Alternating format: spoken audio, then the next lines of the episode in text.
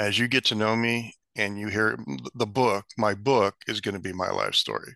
Okay. Mm. So it's everyone, I, I, have plenty of friends that have essentially have written some kind of autobiography or they're, you know what I'm trying to say, that basically they're telling their story in the form of a book. Mm-hmm. And so the podcast is not going to be about me. Mm-hmm. How do you mm-hmm. like them apples? Mm. So, yeah, you, I, I did this to your husband. I put him on the spot. I said, Scott, I said, if you're my guest, here's what you can expect. I said, of course, you're going to be prepped, right? I'm mm-hmm. going to prep you before the actual uh, mm-hmm. podcast. Mm-hmm. But if you'll role play, and I'm going to role play with you right yeah. now. Hey, hey, Jen, welcome. Glad to have you. And a little bit of background. Jen hosts her own podcast, Holding Down the Fort. I'll give you a little brief bio, a little brief bio to introduce you. Cool. And I said, so, so Jen, welcome, welcome to the show. And I just simply want to, to ask you this, or put this out there to you. Simply tell my listening audience about you, and the floor is yours.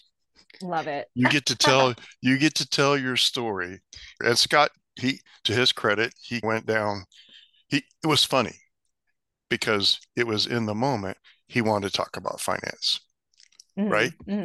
And then his health thing, his health kick where he lost 100 pounds. That was cool.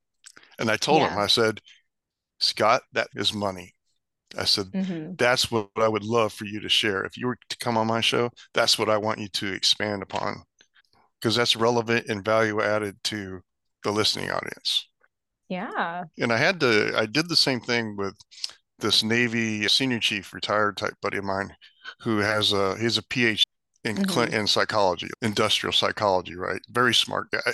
Mm-hmm. Let mm-hmm. you do the math. I asked him the same thing, and that dude just went way too long and way too deep. So I just, yeah, because he's my friend, I just patiently waited Okay. And and then when he got done talking, I'm like, Tom, I love you, bro, but you're gonna lose you're gonna lose my listening audience. Yeah, I'm gonna need you to dial down on some of that stuff because I do. He's another guy I intend to have on as mm-hmm. a guest because he's phenomenal. Like he's he is I like to assign one word descriptors to my circle of friends and colleagues. And mm-hmm. my one word descriptor for him is honorable as in he's the most honorable man I know.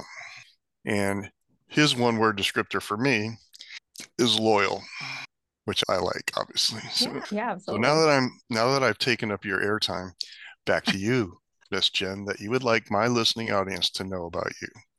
Yeah, uh, that's a great question. I guess the first that comes to mind for me is that God always comes first. Mm-hmm. I am, I am a very amen. Yes, I'm a very proud Christian, and I actually help co lead in worship at my church once or twice a month, depending on if they need me.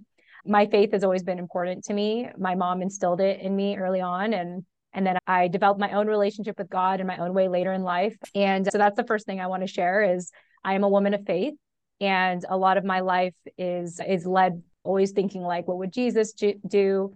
Or trying to live that biblical life as imperfectly as I can. So that's the first thing. The second thing is a mantra that I really that I really love to tell myself and to always remind myself to be present. And it goes something like, if I can remember it off the top of my head, it's a, uh, yeah, find it's find purpose in the present, joy in the journey, and blessings as you build.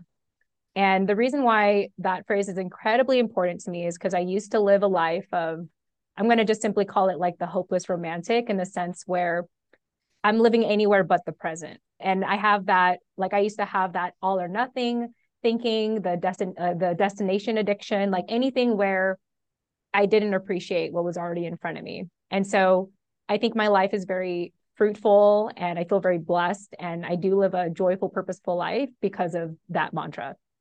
And that being said, I think the third thing I want people to know about me is that if I just, I'm just like thinking like what comes top of mind is that everything I do is purposeful. Everything that I create is pur- purposeful. I've been self employed for 13 years, and it's just given me the opportunity to build things that I enjoy and love. And I get to do it with the people that I want to do it with, especially my husband, Scott.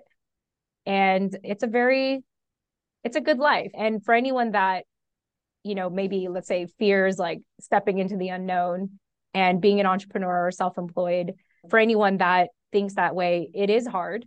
it is hard but it's like a marriage like it's something you commit to and you go through the ups and the downs and the lefts and rights and forwards and backwards but it's like a lifestyle to accept. And because of that i feel like i'm a i, I live this very purposeful life. And it also just ties back also with my faith and feeling like this is what god has led me to do so yeah i'd say those are the things that come to mind for me wow young lady con- congratulations of all the people i have done this with you are number one because I was concise. Not just because you were concise, but what you delivered. Oh, thank you. You, I'm going to tell you because I'm a man of faith.